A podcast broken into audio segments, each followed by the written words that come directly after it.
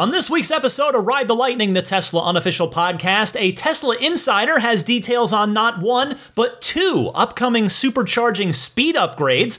The Model three is the world's best-selling E V for the fourth year in a row. The Fremont factory earns a notable achievement for twenty twenty-one, and more.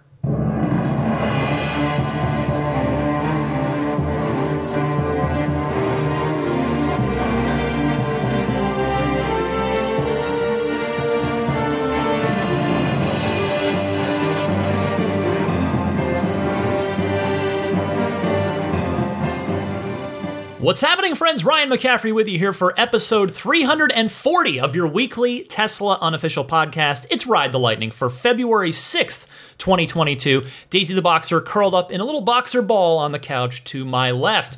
Well, I want to start this podcast with some good news for fellow video game fans.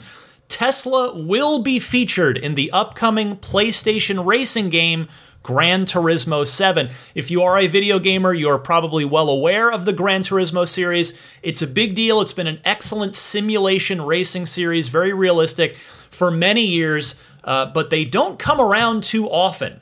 The, diff- the gap between six and seven has been many years. There was one sort of in-between game, Gran Turismo Sport, Uh, several years ago now. So this one's been a long time coming, and Tesla will be included. Not sure which models yet, but the Tesla logo is included with a number of other brands in a new video for the game that came out this past week, which, if you're curious, will be out for PlayStation four and P S five. You don't need a P S five. It'll be best on a P S five, but it's either P S four or P S five. That's out on March fourth. I want to give a shout out to Dan Emerson and the Australian Tesla Owners Club, who I was chatting about this on Twitter with when it broke this past week. I just love, I really, really love it when my video game and Tesla lives just get to organically intersect like that. It happens from time to time, sometimes in glorious and spectacular ways, like when I was interviewing Elon Musk for episode two hundred, and he brought up Cuphead, which is a, a game that had been a big, big deal on I G N, big deal Xbox exclusive, and, and he he, talk, he just brings it up in the interview, and I was like, what? Cuphead?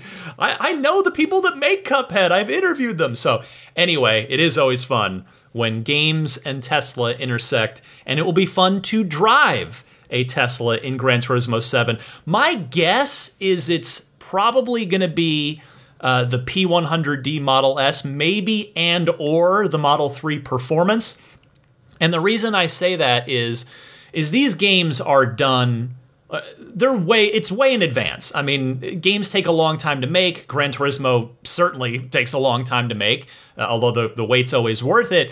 But, you know, it takes the process of of photographing the car, you know, recording all the audio, modeling the interior, modeling everything, and then, you know, programming it into the game and bringing it to life in the game. It takes a while. So uh, do, do I would not expect the Cybertruck. I would not expect the Roadster. I would not even expect the Model S Plaid, because the Plaid just, you know, just came out six or so months ago. So just to temper expectations, but it'll still be fun to drive a Tesla in a major, major simulation video game. Uh, also, I wanted to mention real quick before I get going with the rest of the news that the new monthly bonus episode is up for those of you at the ludicrous tier of my Patreon or higher. That's the ten dollars per month tier.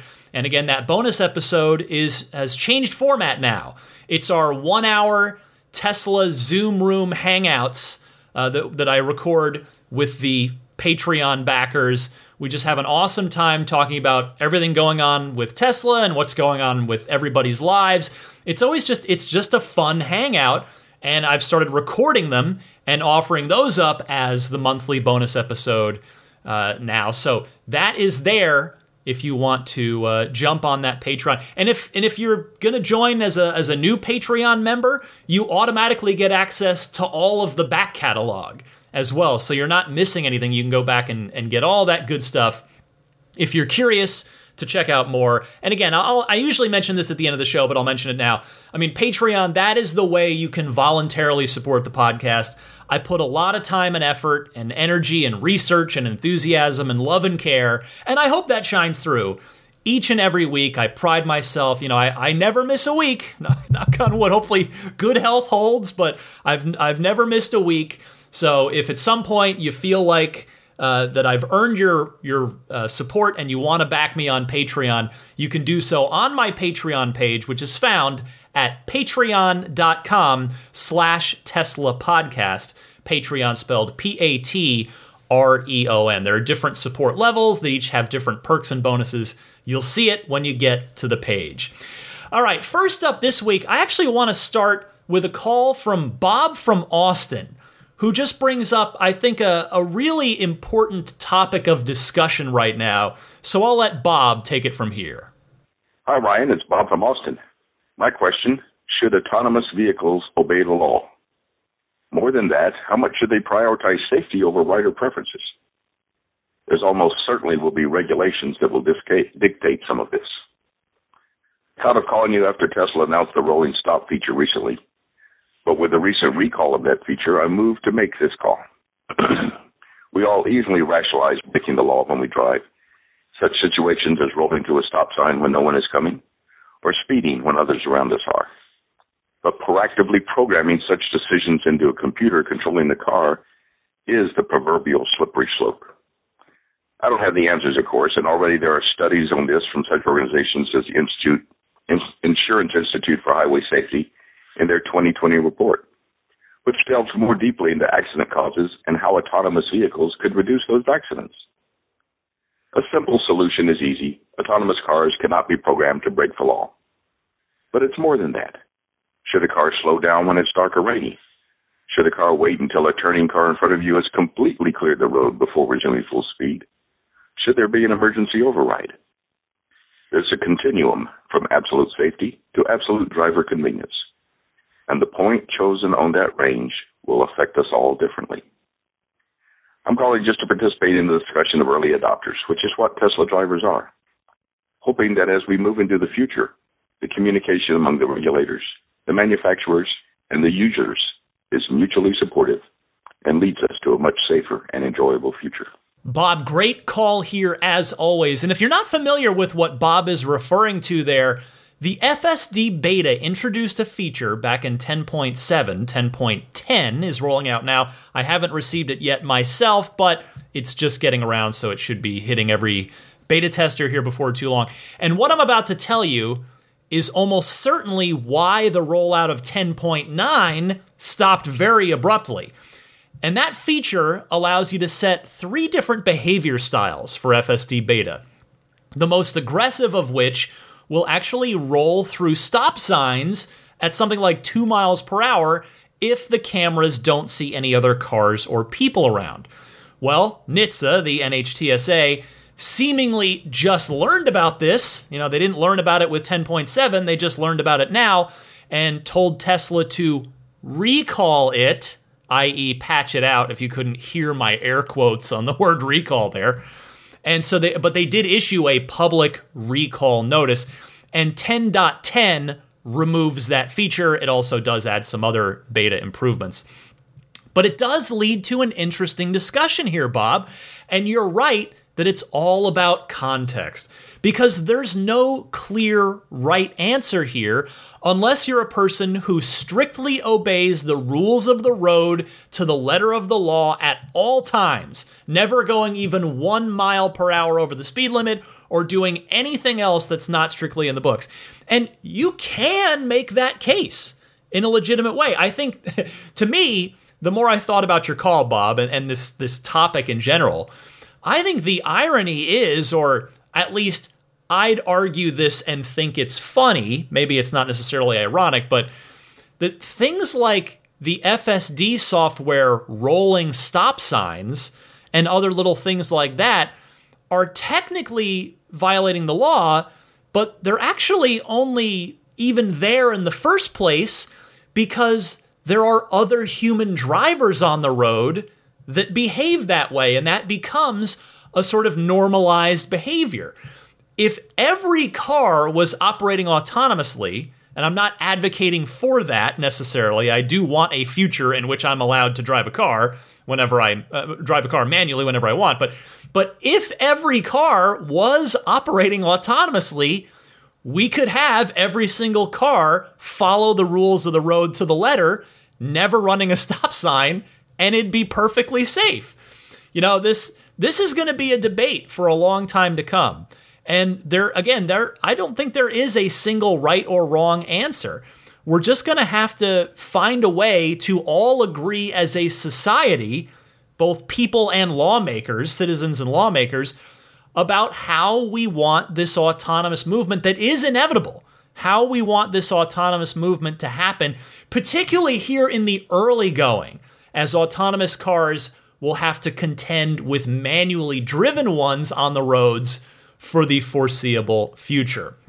Bob, thank you so much for your call. I'll get to more Ride the Lightning hotline calls later in the podcast, as always, and I'll give you the call-in information if you would like to call in yourself, so stay tuned for that later on.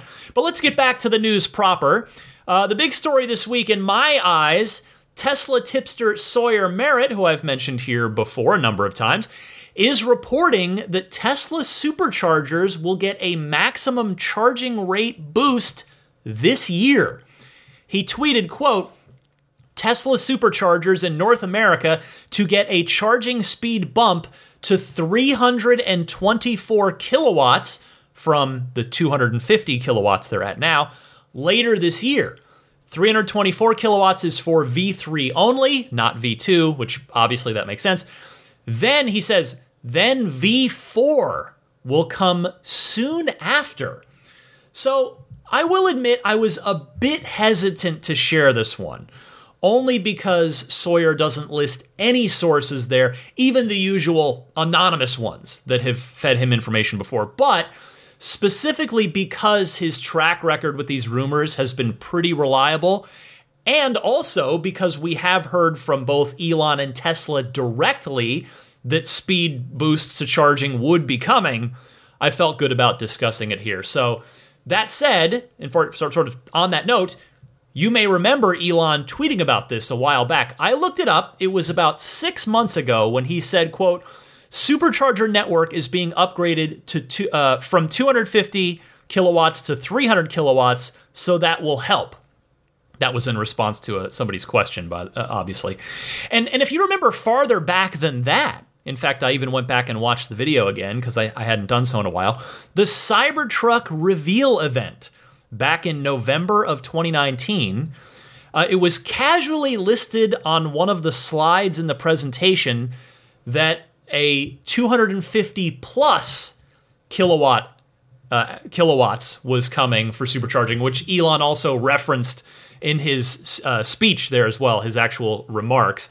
So in short, we did know this was coming, but having these details from Sawyer is really interesting because it would seem that if Mister Merritt is being fed good information here, and I have no reason to doubt him at this point, that three hundred twenty-four kilowatts would exceed even the three hundred that Elon tweeted about six months ago, as I just read you.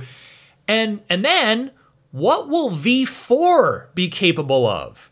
That uh, is really interesting to think about. Now, I presume V four is probably going to be all new stalls, physical, all new stalls, not upgrades of the existing ones, in the same way that the V three stalls are physically new stalls compared to the V twos.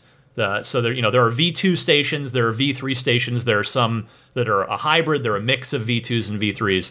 All the new stations, obviously, everything that's been built in the last, gosh, what, couple years now, really, is a V three. And so at some point, perhaps uh, this year, it sounds like, it's gonna we're going to be moving to V four, and the V threes will probably stop getting rolled out, and all the new stuff will be V fours. So the big question is the same question asked twice. Once for this V three upgrade and once for V four. And that question is this. Which, if any, current Teslas on the road today will be able to take full advantage of it? Now, as we apply that question to the three hundred twenty-four kilowatt V three upgrade. Certainly the odds on favorite vehicles to be able to utilize that are the new S and the new X. They've got that revised eighteen six fifty battery chemistry. We know they have advanced thermal systems that are really, really good at managing battery heat. Like, you know, the, how the Plaid can just make zero to sixty runs over and over and over without suffering any performance loss as the previous performance models used to. So that that would seem to be a, a logical fit. The new S and the X, you got to figure those were designed with this supercharging upgrade in mind. Again, at least this three hundred twenty-four kilowatt supercharging upgrade. I think the three and the Y, at, at this point, I mean, they're both running what is effectively four-year-old battery and thermal technology. But the Model Y two point oh that's going to start delivering out of Austin in the next couple of months, that one may very well be able to take advantage of this also, given those new forty-six eighty battery cells. And for the V four, again, if we ask the question again in reference to the V four supercharging that Merritt says will bec- will come, quote, soon after the V three upgrade, well, since it is supposedly coming soon, I would have to imagine that the V fours are going to be for any and all forty-six eighty-based cars, meaning the Texas Model Y, the Cybertruck, and the Roadster. Obviously, the Tesla Semi will have its own uh, version of supercharging in the form of mega charging. So you will not see a Tesla Semi pulling up to a vanilla uh, regular supercharging station anymore. I mean, the prototypes do now, uh, or they, they have up to the point now that they're actually building mega chargers. But anyway, you get what I'm saying. So uh, I think the new S and the X as part of that, as far as V four goes, I would lean towards probably on those because, again, they are the flagship vehicles. Tesla knows what the supercharging roadmap looks like. So I, I think the new S and the X are pretty solid candidates, but I think the forty-six eighty vehicles will have, those will be the ones that are like a lock, like pretty much a sure thing. And then the new S and the X are, I would lean towards yes, but not necessarily bet lunch on it would be my take on it right there. Um, I'll tell you, just as a final point on this, seeing a new S, whether it's a new S or a model, you know, a forty-six eighty based uh, vehicle plug in for even just the three, forget about the V four for a second, but the, the V three upgrade, the three hundred twenty-four kilowatts, seeing a new S or a, a Model Y two point oh plug in and, and uh, do a charge session, that should be impressive to watch because if the Plaid can get about one hundred eighty miles of range in fifteen minutes of V three supercharging on the existing two hundred fifty kilowatt V three chargers, it should do a good bit better on, if you'll allow me to call it this, the three point five supercharger.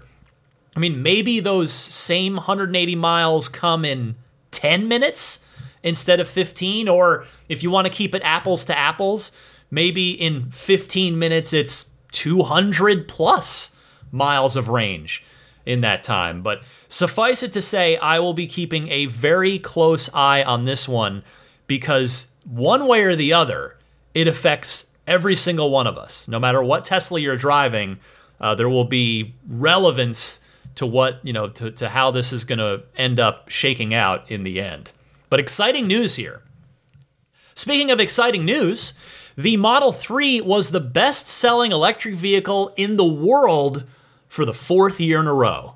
This story comes via Clean Technica, uh, who points out very smartly that uh, this will be the Model three's, probably going to be the Model three's last year at the top of this list, which I'll get to in a second. But Clean Technica writes, after a strong start of the year, the second half of twenty twenty-one brought a record for world E V sales, with three record months in the last four, setting new sales records. December was one of them with over nine hundred thousand total E V registrations, and Model three was number one with five hundred thousand, seven hundred thirteen new registrations. That's in that's in the year. That's not just December. And if you if you're curious about the rest of the top ten, it is this. So you've got the Model three at uh, just over five hundred thousand. You have a Chinese-built E V called the Wuling Hongguang Mini E V, which I Googled, and it's a very, very tiny little little uh, city car at four hundred twenty-four thousand and change. Then number three worldwide, the Model Y at four hundred ten thousand and change. The Volkswagen I D four, then uh, after the top three, it just goes off a cliff. The, uh, so, the again, four hundred ten thousand plus for the Y. The V W I D four, one hundred twenty-one thousand. So, you know, it's a strong showing. And I think the I D four only started, just started delivering earlier this uh, last year. So it didn't even have a full year. So uh, and then it goes on to the rest of the top ten is all is all Chinese-made E Vs. So very cool stuff there. And again, uh, talking about Clean Technica's point the, about the Model three's uh, reign at the top of this list coming to an end, because as you're all probably no doubt thinking right now, it's going to be overtaken by the Model Y, because uh, as we know, the Y will soon be built at four factories around the world versus the Model three, which will continue to be built at two factories around the world. And Elon has said that he believes the Model Y could be the best-selling car in the world, period, E V or not, as early as this year or perhaps next. Bottom line, though, congratulations to Tesla for a fourth straight gold medal on this podium and for taking two of the top three spots with the three and the Y as well. They they may very well grab one and two, gold and silver, next year if uh, the Model three can hang on to second place, as the Y will no doubt overtake everything for first place. You know, I think it'll be interesting to see where the crop of electric pickup trucks ends up on this list once they all get their production ramped up over the next two, three years. It's not going to be an overnight thing. They've all got to get ramped. But, I mean, we already know that Tesla intends for a run rate of about a quarter million Cybertrucks per year. Ford is saying that they are ramping towards one hundred fifty thousand F one fifty Lightnings per year as they've continued to up their forecasts, seeing big demand on the Lightning, which is great. And hopefully the Hummer E V, now that's a that's a very expensive vehicle on purpose, so that may not necessarily be a volume seller, but the Rivian R one T, and also don't sleep on the don't sleep on the R one S, the S U V that's going to be built on the same platform. Hopefully those are going to crack uh, somewhere near the top of this chart in the coming years as well. But the E V revolution is well underway at this point, which is just great to see. Next up this week, Tesla's Fremont factory was the most productive car factory in the United States in all of twenty twenty-one. This story comes from Teslarati, but via Bloomberg. New data from Bloomberg states that Tesla's Fremont factory in Northern California was the most productive automotive plant in the United States, outpacing seventy other plants in the country. Last year, Tesla's Fremont factory averaged a weekly production pace of eight thousand five hundred fifty vehicles. That's about one thousand two hundred twenty-one cars per day, fifty-one cars per, per hour, or about zero point eight five cars per minute. For comparison, Toyota's plant in Georgetown, Kentucky, built eight thousand four hundred twenty-seven cars per week, so pretty close. B M W's facility in South Carolina managed eight thousand three hundred forty-three per week, and Ford's Dearborn, Michigan hub managed five thousand five hundred sixty-four vehicles weekly. All figures were provided by Bloomberg. Well, Tesla may still be a relatively low-volume manufacturer compared to its bigger competitors, both foreign and domestic, I should add. But it's for now. For now is the key qualifier that you have to add on there what with only having, as I just got done talking about, two factories operational, uh, soon to be four, with two of those in the United States, which I guess that would be the apples to apples comparison here, uh, since the we're talking U S only. But this is still one of those big picture bits of context that really puts Tesla's growth and success into perspective a little bit. It, when, when I read it, when I think about it, I mean, it really shows you how Tesla has successfully navigated their growing pains, and they've they've achieved this. They have successfully transitioned from a low-volume luxury E V car maker. For a little context here, at Tesla's peak in the pre-Model three days, they did one hundred three thousand S's and X's combined in twenty seventeen, which technically the Model three had launched in twenty seventeen, but they only delivered like a couple thousand threes that year at most. You know, that was the very beginning of, of what proved to be, as we all know, a very, very difficult production ramp for the three. But uh, the but the fact is they've now they've successfully navigated. Again, they've made that transition from that low volume luxury E V car maker into the rapidly growing mass market high volume automaker that they are and they are continuing to become today. Uh, one that, by the way, just delivered almost a million cars in twenty twenty-one and will, barring any horrible world circumstances, blow past that by about fifty percent this year in twenty twenty-two. So congratulations to everyone at Tesla who has worked so hard in their various disciplines, their various fields, to earn that achievement last year. Next up this week, Tesla China is now delivering the Model three Performance with a new feature, heated wipers. I want to say thank you to Drive Tesla Canada and also Tesla Scope for posting this.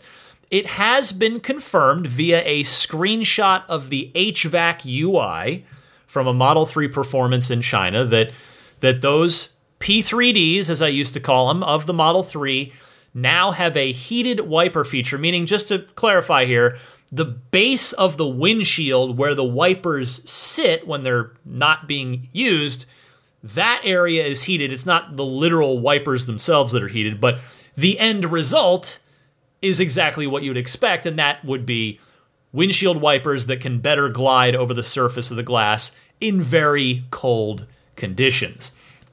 If you've been following Tesla for a long time, as I have, or I suppose you really haven't even had to have been following them for that long. I mean, the fact is, it's pretty evident after a short amount of time keeping an eye on this company that Tesla vehicles evolve very quickly, not and, and not being beholden to the typical model year cadence of, you know, only making feature changes once per year certainly helps that. It's and it, it helps the percep not just the reality, but also the perception of that pace of, of improvement and pace of change as well.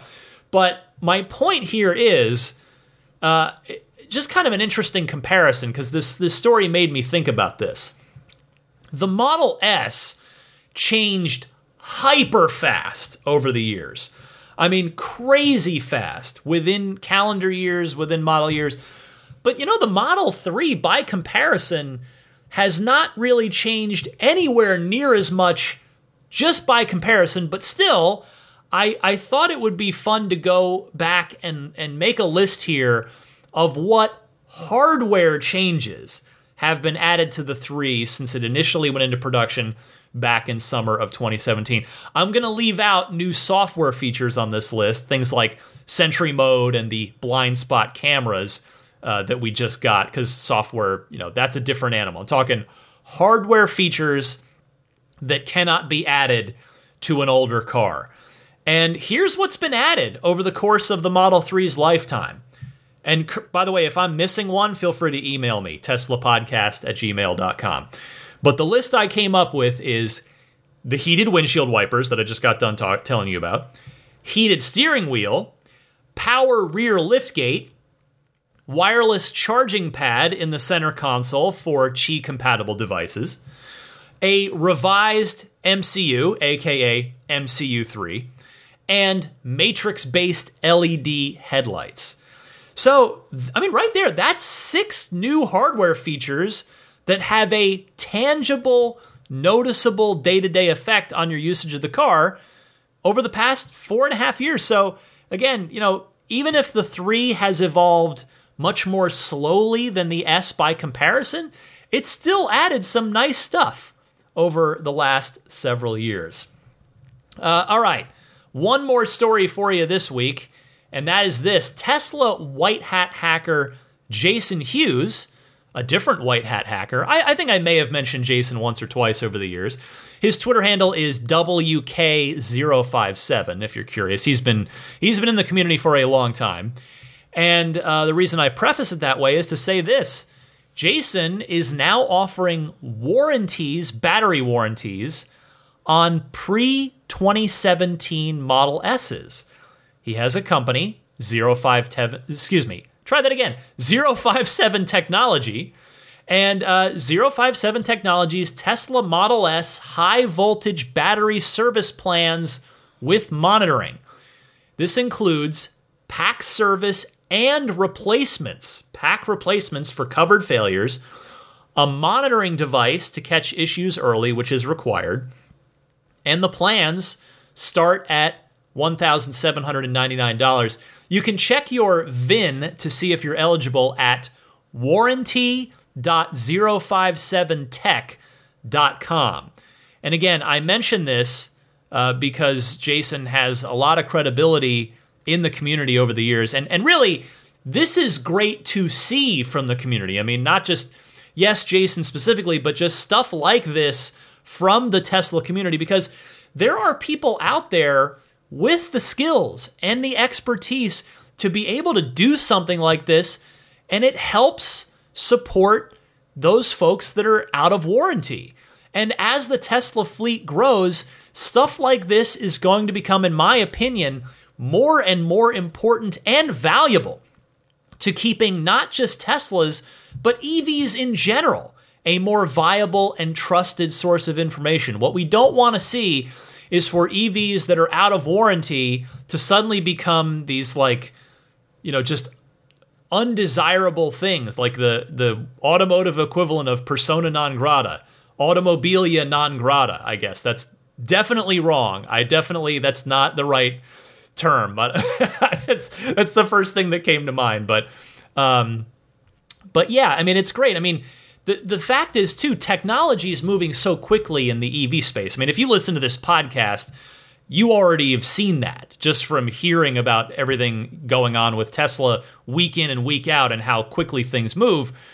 Uh, and and this, so I think this kind of service, this legacy, post-warranty community kind of support, I think it really matters, and, and I'll tell you, it reminds me of my DeLorean days. Obviously, the DeLorean's not an electric vehicle, but it does remind me of my DeLorean days because, in a sense, the older Teslas are kind of like DeLoreans, orphaned cars, because Tesla doesn't really know what to do with them in, in certain cases, and in certain cases doesn't even necessarily want to deal with them. As the fleet continues to grow and, and Tesla, as I just noted, continues to move on to the latest and greatest thing. So I want to say kudos to Jason Hughes here. I wish him the best of luck. And if anybody out there listening to this decides to sign up for this warranty service that Jason is offering, I would be curious to hear about your experience. Uh, oh, you know, one more, sorry, one more super quick note this week. Just wanted to take a, a quick note that Tesla's pilot program to allow non-Tesla vehicles to use the supercharger network has expanded. It has now moved into France as well, which I suspect then the test must be going reasonably well if they're expanding the rollout now past Norway and the Netherlands and out into another country in the form of France as well. So at this point, it's almost uh, starting to wonder, how long is it going to be before this reaches the United States? We shall see. That is everything I've got for you in the world of Tesla news for this week. But stick with me, I am far from done yet. I've got your excellent Ride the Lightning hotline phone calls coming up right after this. This is Steve Downs, the voice of Master Chief, Sierra one one seven. You're listening to Ride the Lightning, the Tesla unofficial podcast. You know, that Cybertruck looks a lot like a warthog, doesn't it? Master Chief, out. As promised, it's time for the Ride the Lightning Hotline, your chance to call in with your Tesla questions, comments, and discussion topics. If you'd like to do so, I welcome you, I invite you. There are two easy ways to participate. Either use your smartphone's built-in voice recording software. Record your question. Please try to keep it to ninety seconds or less so that I can get to as many people each week as possible. And then email that file to me at teslapodcast at gmail dot com.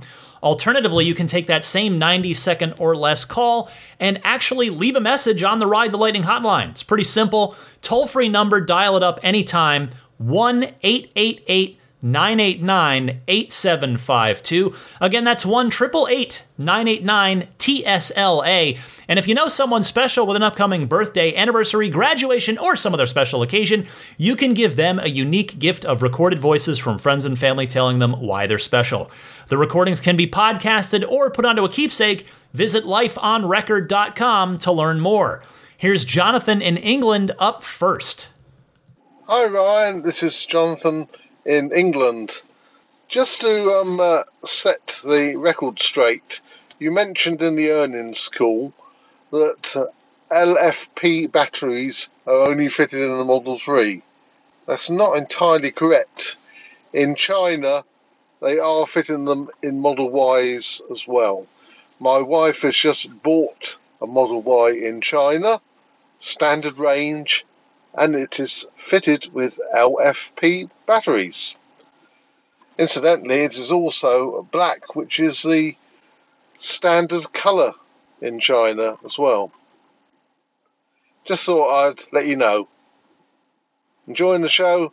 Cheers. Bye for now. Jonathan, thank you for your call as always. You are correct here. I did think about the standard range Model Y in China when I did the podcast uh, last week when I said that, but as it turns out, your call inspired me to check. I got my facts mixed up a little bit. Tesla did discontinue the standard range Model Y in China, but they replaced it with a base rear-wheel drive Model Y with noticeably worse acceleration, six point nine seconds to sixty versus the outgoing uh, standard range's five point six, which is, as uh, you've probably gathered, as it is indicative, indeed, of an L F P battery. So thank you for correcting me on that. I am always happy to be corrected. I want to make sure I'm getting accurate information out there and just uh, having more knowledge myself and more accurate knowledge. Next is Chris from Orlando. Go ahead, Chris. This is Chris from Orlando calling in response to Chris from Chicago's question last week about the Tesla safety score and being able to disable it in order to go to the track. And it seems to me that uh, the point of the safety score is to identify risky drivers. And if you're going to the track, wouldn't that mean you're a riskier driver and should pay more for insurance in general? Would love to hear your opinion from that perspective. Love the show. Thanks. I appreciate the call, Chris. And to be honest, I'm not sure if I agree or disagree with you. I see where you're coming from, to, uh, for sure. But on the flip side, someone that takes their car to the track may very well have taken professional driving courses and spent a lot of time reviewing the safety features of both their car and the track. If you made me a car insurance agent and told me to insure someone and said, you, see, I'm going to give you two people, would I give the lower rate to a random Tesla owner or somebody that does a lot of track days? And I'll, I'll have to say, I might choose the track driver, honestly. Now, I'm sure I have insurance agents in the audience right now that are either nodding along with me or they're like screaming at, at the device they're listening to this on, tell, saying how wrong I am. But uh, the, the bottom line, I hope we learn the official answer to the question here someday of how or if Tesla even factors this in with Tesla insurance. Next is Lawton from Chicago with some thoughts about the Model Y two point oh going nationwide rather than just in Texas. Go ahead, Lawton. Hi, Ryan. It's Lawton from Chicago. Wanted to get your thoughts on Tesla will transition Model Y production to using the structural battery pack. I placed my reservation for a seven-seat Model Y in twenty nineteen and been doing my best to hold off for one, with Tesla recently requiring me to take delivery in the near future. In the past, Tesla has only had a single version of each vehicle in a market at a time. Given that the current Model Y is hitting its production stride and being manufactured in large quantities, this will likely be a unique challenge. I think one approach Tesla may take is ramp production on the current Model Y in January, then retool gigafactories in both Fremont and Shanghai in early February for the structural battery pack version.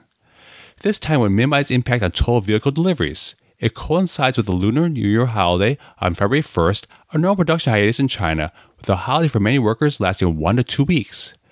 This will allow time early in the quarter for current vehicles to be shipped to international markets. Gigafactories Texas and Berlin will be able to gradually ramp production of the structural battery pack version, followed by Fremont and Shanghai, and still be able to deliver these vehicles locally by the end of the quarter. Keeping all my fingers crossed that will take delivery of Model Y two point oh. Thanks as always for the enthusiasm and joy you provide to the Tesla community. Look forward to your thoughts. Lawton, I know you've been holding off as long as you can on your order, and Tesla is now on you to take delivery of your seven-seater at this point, so I am rooting for you to get that Model Y two point oh. The good news is that being in the Chicago area, you are likely to get a Texas-built vehicle, and your theory on the retooling in Fremont and Shanghai is an interesting one. I, you know, I hadn't considered the Lunar New Year, but that could indeed be a good time to do it. I mean, I guess if that's the case, we'll hear about it real soon, or maybe we would have, so I'm not sure, but It it does feel too early here in the U S to do this, but Tesla's going to have to rip that Band-Aid off sometime, right? And so why not sooner rather than later? Let's see how this shakes out. Thanks for your call. Next up, Cody in Tennessee. Ryan, Cody in Tennessee again. Hope you've been doing well. Celebrating one month of ownership of my Tesla Model three Performance today. Uh, put about a thousand miles on it already, which is way above average for what I was driving with my ICE vehicle that I sold to get this car. I was putting about four thousand miles a year on average since twenty fourteen on that car and trending well above that already with the Tesla. And I guess that's what happens when you really like to drive the car, uh, but just loving it, uh, and, uh, looking forward to many more years of ownership of this vehicle. Hey, my call today is about Sonic the Hedgehog. I was kind of disappointed to see after a couple of updates since the holiday update that I've not gained Sonic the Hedgehog as one of the playable games in the car. It's not a big deal, but it is something that I was excited about. And I did some just Googling online and had seen that um, some people believe it's because of the functionality of the U S B ports on the uh, on the on recent, I guess, December delivered Model threes or even Model Ys, that they are just capable of charging, not capable of actually transmitting data. I wasn't sure if you'd heard anything about that or if that's something that you've heard, whether that's something Tesla intends to, to update or retrofit. Um, so any information you have will be appreciated. Uh, thanks for everything you do, and talk soon. Thanks. Interesting, Cody. This is the first time I'm hearing of it, and it's good to know about. Considering that gaming has been something that Tesla clearly cares about, it would seem like a heck of an oversight in the newer cars to leave them incapable of connecting controllers. I mean, the new S and the new X are going to be getting an update at some point in order to enable Bluetooth controller usage, but to my knowledge, that's not something that's coming for the three and the Y. Unless maybe it is on the back of the M C U three, maybe, but then again, you're in that in-between window where your twenty twenty-two model probably doesn't have the new Ryzen A P U in it, the M C U three. I've got Sonic the Hedgehog in my twenty eighteen Model three, for whatever it's worth. I did double check, but I'll keep my ear to the ground for any information on this, and thank you so much for your call. Next up, let's talk to Joe from Western Virginia. Hello, Ryan. This is Joe from Western Virginia.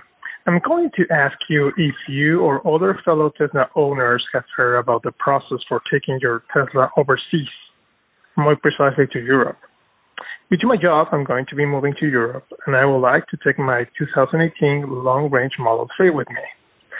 I'm wondering if there is a formal Tesla process to do this. Among other things, I was thinking getting a C C S converter for charging, but I'm not sure if supercharging will work just like that in, over Europe. Or how about cellular connectivity? Um, I'm not sure if I can switch to the same car or something along those lines. Bottom line, I want to avoid having to sell my car here in the U S and then having to pay extra to buy one in Europe. Looking forward for your comments. Please keep up with the good work. Bye-bye. Hey, Joe, thank you for your call. I'm going to be honest with you here. I don't know the answer to this one. It's a great question, even if it probably doesn't come up too often, but you're certainly not the first person to have ever been in this position. As you know and noted, the proprietary Tesla connector is not the one used over in Europe. I would suggest going to a Tesla showroom or a service center and try speaking to a manager there about it. And just maybe, hopefully, they can escalate it to corporate or to the engineering team, to somebody, to see uh, if there's anything that Tesla themselves can do to help you here, including allowing your car to connect to the cellular network over there. I know you're, you said you're in West Virginia, and after double checking, I do see that there unfortunately are no showrooms or service centers in your state. But if you're in range and or willing to make the drive at some point, it does look like you have several in most of your neighboring states. I would also like to ask for the audience's help on this one. If anybody has been through this process, I would very much appreciate either a call or an email so that I can try to help Joe and pass the information along to the rest of the Ride the Lightning audience in case this comes up for anybody else as well. Regardless, Joe, good luck to you. Next up, Bill from Wisconsin talking Cybertruck. Hey, Ryan. It's Bill in Chippewa Falls, Wisconsin. So with all of the Cybertruck imagery that's come out this week in advance of the Giga Texas earnings call on Wednesday, my wife and I watched it. As you recall, we have one on order for her. And a question came up. Some other YouTubers have talked about this, and I'm wondering if you have an opinion. One of the things that many pickup truck owners do in our part of the country is they put snow plows on the front of their pickup trucks. Um, you know, we can get several feet of snow throughout the course of a winter, and I actually have a blade on the front of my tractor. But the Cybertruck, with its nice weight, with excellent traction, plus the all-wheel drive, and then the weight of the battery, I mean, that, that it would just be so stable, and the high torque of the electric motor would make for a fantastic plowing. Obviously, that's going to be a third-party add-on, but the question is, how easy is Tesla going to make it for that to happen? Case in point, I owned a two thousand four and a two thousand ten Prius before I got my Model three. And for both of those, I bought aftermarket trailer hitch kits that I installed myself. The Prius had bolt holes in the frame on the back of the car where you could hook in the receiver hitch. And they actually, it came with bolts in those threaded holes so that those threaded holes wouldn't rust. There was nothing else being held onto the car with that. It was just those bolts and those holes. So when I installed the aftermarket hitch, it literally took me about fifteen minutes. All I had to do was take out those bolts um, and then bolt the aftermarket hitch into place. Will they do the same sort of thing for Cybertruck, putting a plow on the front of it? That's my question. As always, thanks for everything you do. And hello from our puppies to your puppy. Hey, Bill. Well, obviously at this stage, I don't know any more than anybody else does, but given the clear post-apocalyptic utilitarian focus of the Cybertruck, I would be stunned if Tesla doesn't take something like this into consideration.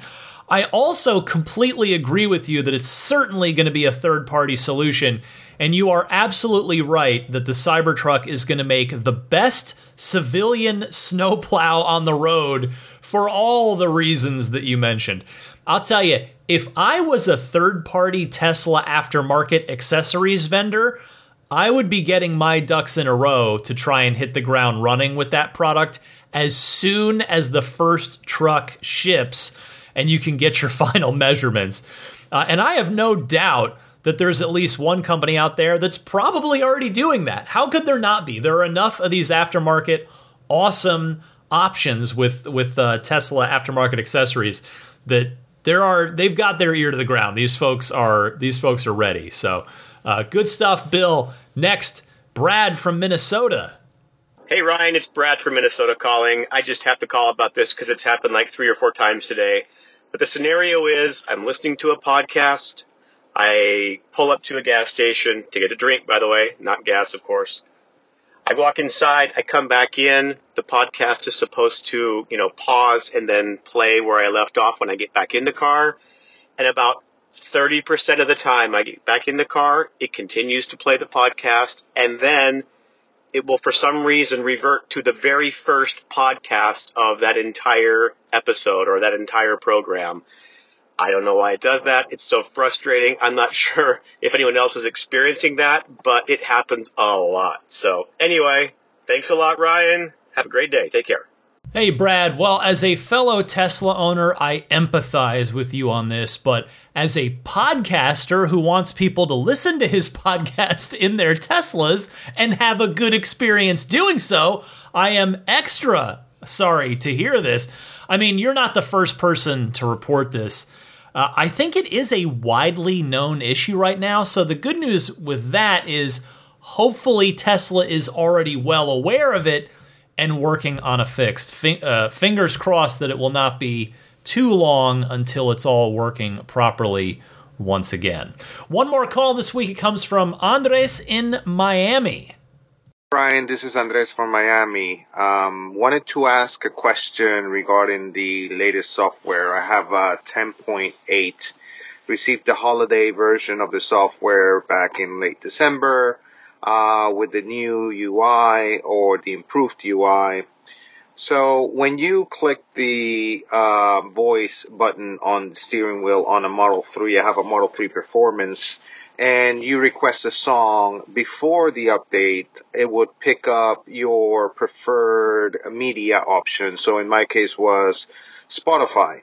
After that, after the uh, the actual update, now it goes automatically default to streaming. So when you're requesting a song, you might not really necessarily have that song available in streaming. So I have to go back, open up Spotify, and do the search that way. Would really like to know if anybody out there has seen an option to disable Uh, streaming, just like we had in our previous version, that you would basically disable whichever media you were not using. That way, the option of utilizing the voice control um, while doing a search for a song uh, can uh, bring up, in my case, Spotify, or for other Tesla owners, maybe title or or whatever the preference is. Would love to hear your thoughts, or if you've heard anything around that. Uh, appreciate all you do. Keep up the great work. Thanks so much. Andres, great to hear from you. I confess I did not even know about this because I've just always used Slacker in my car. I am happy to throw this one out to the audience, though, to see if anybody out there does happen to have a helpful suggestion. And if it turns out there isn't one, hopefully somebody from the Tesla software team will hear this and make note of it for a future update, because stuff like this can slip through the cracks when you're doing a major U I revamp. So want to get that fixed, get that improved. Thank you so much for your call. Thanks to everybody for taking the time to call in. Again, I welcome and invite you to call in to the Ride the Lightning hotline, participate, and hear yourself on the podcast. I love it when I get to hear from the Ride the Lightning community here. I gave you the dial-in information back at the top of the segment. Stick with me, though. I am not done yet. I've got your pro tip of the week and a bit more coming up next.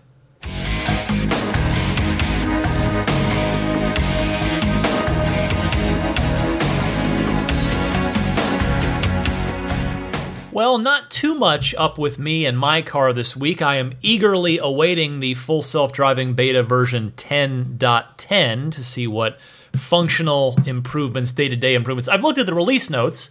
It should be a nice, uh, a nice step forward, but I'm certainly curious to experience that for myself. Hopefully that will get pushed to my car fairly soon. Uh, I also want to give a shout out real quick to America's Tire. That's who I had do my tire repair service. I had bought the tire warranty from those guys after going through. If you've been listening for a while, you know that I have been plagued isn't the right word. I would say haunted by tire issues on my car. Just living in San Francisco, uh, the performance version, twenty inch low profile tires. It all adds up. I've had a, I've had a bad time when it comes to tires, but uh, America's Tires taking good care of me. Uh, and when I had my flat repaired last week, which I told you about, I got home and I cleaned the car the next day. Car needed a wash. And I noticed that the rim was like sticking out, like noticeably compared to the other three tires. And, oh, okay. I guess they just didn't quite mount the tire properly. So I took it back this week and unannounced, you know, no, no appointment. I just happened to be down in the neighborhood for something. And I will say, to their credit, they were busy, but they, they, they were immediately uh, just apologetic and said, yep, we'll get you right in, get you taken care of, get the tire taken care of. And that is all good now. So I appreciate that kind of service because, you know, I know I'm coming in. It's like I'm, you know, it's they're they're busy and I'm not spending any money. It's just I'm just looking to get this uh, tire, you know, effectively moved on the wheel by half an inch, maybe something like that. But they got it done, and I do appreciate that. Hey, uh, an entertainment recommendation for this week. I'm going to dig into the archives a little bit. This is something that's quite old at this point. What, a good eight to ten years, something like that. But I was I started to rewatch this recently and really enjoyed it. It's on, uh, well, I guess it's on, I don't know where you get it anymore. I got to it's definitely on H B O, H B O Max. But it's uh, Foo Fighters' Sonic Highways. They'd shot, the, the band Foo Fighters had shot an eight episode series going where they went from city to city making an album and sort of using each city as inspiration for a for a song on the album. Really interesting, really compelling stuff, and the songs are great too. So if you haven't seen that, it's pretty cool. Check it out. Sonic Highways on H B O. Maybe you can get it from other places as well, but that's uh, that's where it's definitely watchable on there. How about a pro tip of the week? It's from Jay in Chicago. Go ahead, Jay.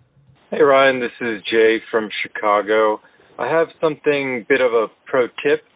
So you know how when you push the wiper button, it makes the wipers go, and then you can pick your speeds or automatic. So I noticed something that if you flash your high beams, it brings up a similar menu with the light settings shortcut in the same spot where your wipers would be. And it brings up a little menu where you can toggle your high beams, whether it's automatic or otherwise, and then your light settings for off, parking, on, or auto. So that was a fun little pro tip for when you toggle your uh, high beams. Thanks. Bye. That is a really good one, Jay. I didn't know that, so I'm happy to add that to my Tesla knowledge base and put it out there for your fellow owners to do the same. Thank you very much for that one. And again, if you've got a pro tip of the week, something interesting, something not obvious about the Teslas that you'd like to share with your fellow owners, you can call in with that the same way that you dial in to the regular Ride the Lightning hotline segment of the show. And with that, let me say hello and thank you to the patrons as well as some friends of Ride the Lightning. I will start with abstract ocean dot com. You want to go over there, you want to take a look, maybe you browse by car, whichever Tesla you have. You'll, it'll list all the accessories that abstract ocean dot com has for that car, whether it's the rear footwell lighting kit, the drop-in cup holder stabilizer, which is a nice little thing, the new fourth generation tempered glass screen protector that uses the same stuff that Corning uses for their Gorilla Glass. All of that and so much more is on abstract ocean dot com. Pile everything that you like into your online shopping cart, then use the coupon code R T L podcast at checkout to get fifteen percent off of your first order. That's R T L podcast, all one word. Thank you to abstract ocean dot com for continuing to extend that courtesy to the Ride the Lightning audience. Next up, the Snap Plate, which you can get at every amp dot com slash R T L. Don't forget the slash R T L. That is the front license plate bracket but snaps on and off in seconds. It does not use automotive adhesive, aka tape, the way that the one that Tesla gives you does. It's paint safe, grill safe, radiator safe, autopilot safe, nice, clean, minimalist design. It can come off easily if you're washing the car, detailing the car. Uh, it can go back on if you're going to be parked at a parking meter or going through a toll bridge or you know a bridge or a toll road. Get yours for any of the four Teslas at everyamp dot com slash R T L. How about uh, Immaculate Reflections? If you are in or going to be in the greater San Francisco Bay Area and you'd like to treat your car to a nice day at the spa, you want to take it to Immaculate Reflections, whether you're doing paint correction, get that paint finish looking better than ever, better than factory new, I promise you. Uh, maybe you want to do a paint protection film package, either the front of the car or even the whole thing potentially. Or maybe you want to do ceramic coating so that you don't have to wax the car for the next three to five years. Maybe you want to do a combination or all of that. Whatever it is, go to I R detailing dot com. And when you get in touch with Immaculate Reflections, mention that you're a Ride the Lightning listener, and there's a nice little discount waiting for you there. Next is budget-safe solar. If you're considering solar for your home or business, of course you're going to check out Tesla Energy, but also reach out to Budget Safe Solar as well. They're a good friend of the show, and their deal is a simple one. They will take the time to understand your specific situation, kind of like a real estate agent. You tell them what you want, they're going to help you find the best match for what you're looking for. They're independent consultants, so they've got plenty of solutions, and they operate in all fifty states as well as Puerto Rico. So odds are they're going to be able to help you out. Contact them as well if you're interested in joining the growing solar industry. So learn more, reach out at budget safe solar dot com, referral code R T L. How about pure tesla dot com slash R T L, the one-stop shop for all your dash cam and sentry mode needs. forty-nine dollars will get you the one hundred twenty-eight gigabyte micro S D based kit. That's what's in my car. I am a fan. I'm a, I'm a definite uh, believer in this product. pure tesla dot com slash R T L. It's going to take the daily reading and writing over and over again that the dash cam and sentry mode require without failure or degradation. There's, if you want to step up though, for sixty-nine bucks, there's a two hundred fifty-six gigabyte kit. And they also sell, if this is of interest, nice, like low profile, kind of, I'd call them, as I've said on the, on the podcast before, Super Nintendo in, controller inspired game controllers for your Tesla as well. So you can get all that stuff at pure tesla dot com slash R T L. Meanwhile, Jada, my friends at Jada have a number of great Tesla accessories, most notably for the newer Model threes and Model Ys, the Jada U S B Hub Console. It's a storage organizer, a U S B hub, an Apple Watch charger, and an AirPod charger all in one. They also sell the Jada Tray. I've got that in my car. It is a tech-focused center console organizer. It's drop-in, no tools required. Good stuff there. And if you've got an older Model three like I do, I highly, highly recommend the version four wireless charging pad for your center console. Also, no tools required to install that. It's going to give you nice, uh, very O E M factory looking and functioning wireless charging capability for your smart smartphone. So uh, to get any of that stuff, go to get jada dot com slash R E F slash eight. That slash R E F slash eight is critical because for full transparency, uh, if you do buy anything there, they're going to throw a couple bucks my way if you use that U R L. In return for you using that U R L, which I realize is a slightly annoying U R L, I'll give you a coupon code R T L for a nice discount from Jada. Uh, I mentioned the podcast at the top, patreon dot com slash Tesla podcast. I will thank the uh, patrons in just a minute at the plaid and higher levels.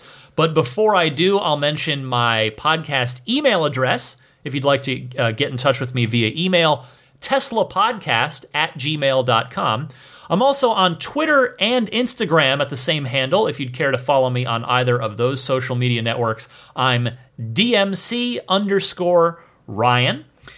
And uh, finally, you can subscribe to slash follow the podcast on your podcast platform of choice. That doesn't cost anything. It's just the terminology they use. I'm on Apple Podcasts, Google Podcasts, Stitcher, TuneIn, and Spotify. Those two are natively in your car, so you can get them that way. I'm also on YouTube in audio-only form. Trust me, you don't want to see this face. I promise you. That's why there's there, there's no there's no need for video on this. Uh, I promise. Audio is the way to go, but you can listen on YouTube if you just search "Ride the Lightning Tesla" on YouTube. You'll find my channel. Subscribe, no problem. Done, nice and easy. And with that, let me indeed thank those wonderful Plaid, Maximum Plaid, and Roadster in Space tier backers. I will start with the Roadster in Space crew. Thank you so much to Pete White, Lyle Austin, Steve Radspinner, Fernando Cordero, Lawton from Chicago, Sean Neidig, Scooter Ward, Neil Weaver, Jackson Wallace, Crafty Geek, Richard Stokes, Rolf and Jennifer Evers, and Howard Anthony Smith. Meanwhile, the Plaid level supporters, a huge thanks goes out to all of you as well. They are George Cassiopo, David Brander, Logan Willis, Jason Chalukas, Tim Hyde, Peter Chalet, Eric Randolph, David Nondahl, Dorian Steve Guberman, Jeremy, the Tesla owners of Taiwan, Ron Lee, Charlie Gillespie, David Perella, Sunil Joseph, Dennis Peake, Jeff Angwin, Chase Cabanillas, the Lydia family, Aaron Altschul, Jared Brown, Jerome Strack, Jamie Dalton, Noel and Lucy Murphy, the Tesla Owners East Bay Club, Ryan Natchett, Mike and Barbara from Louisville, David J. Howes, Travis Krenzel, Matt Nixon, the Tesla Owners Club of Wisconsin, Jonathan Zalesny, Rick Dean, Not Elon Musk, and T. Kirk Lowry. Finally, let me say thank you as well to the Maximum Plaid backers, who, by the way, we are having our February uh, Zoom room hangout coming up this weekend. It'll actually have, it'll have already happened by the time most of you hear this. It's happening on Saturday, which is my tomorrow, and it's for you. It's probably a day or two ago, but I'm looking forward to that. So everybody in the Maximum Plaid group is invited to that every month. They are Jonathan Wales, Cameron Clark, Daniel Grummer, Seth Capello, Nick and Tony, Tesla Hitchhiker forty-two, John Schmidt, Stan Roth. Nope, nope, Siri, nope, we're not, I don't know why you thought you were being talked to there. No, Stan Roth, not Siri. Siri is not a Plaid or Maximum Plaid tier supporter.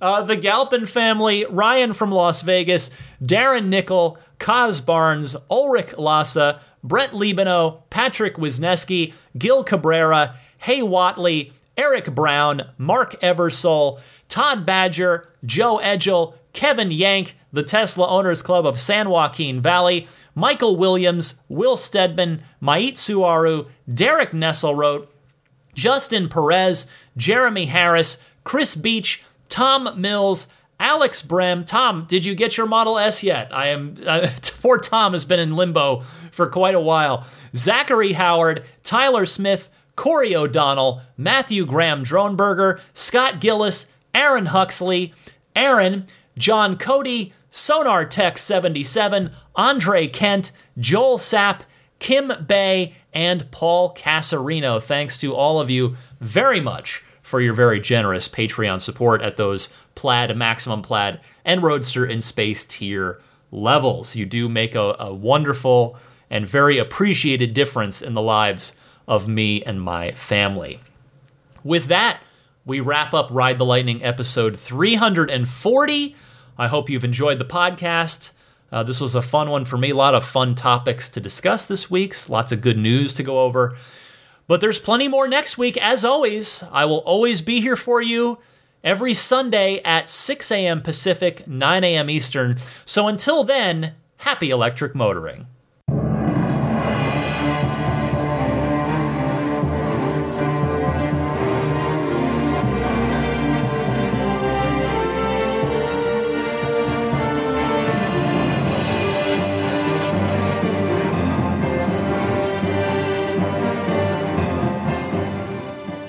I mean, I think a Tesla is the most fun thing you could possibly buy ever.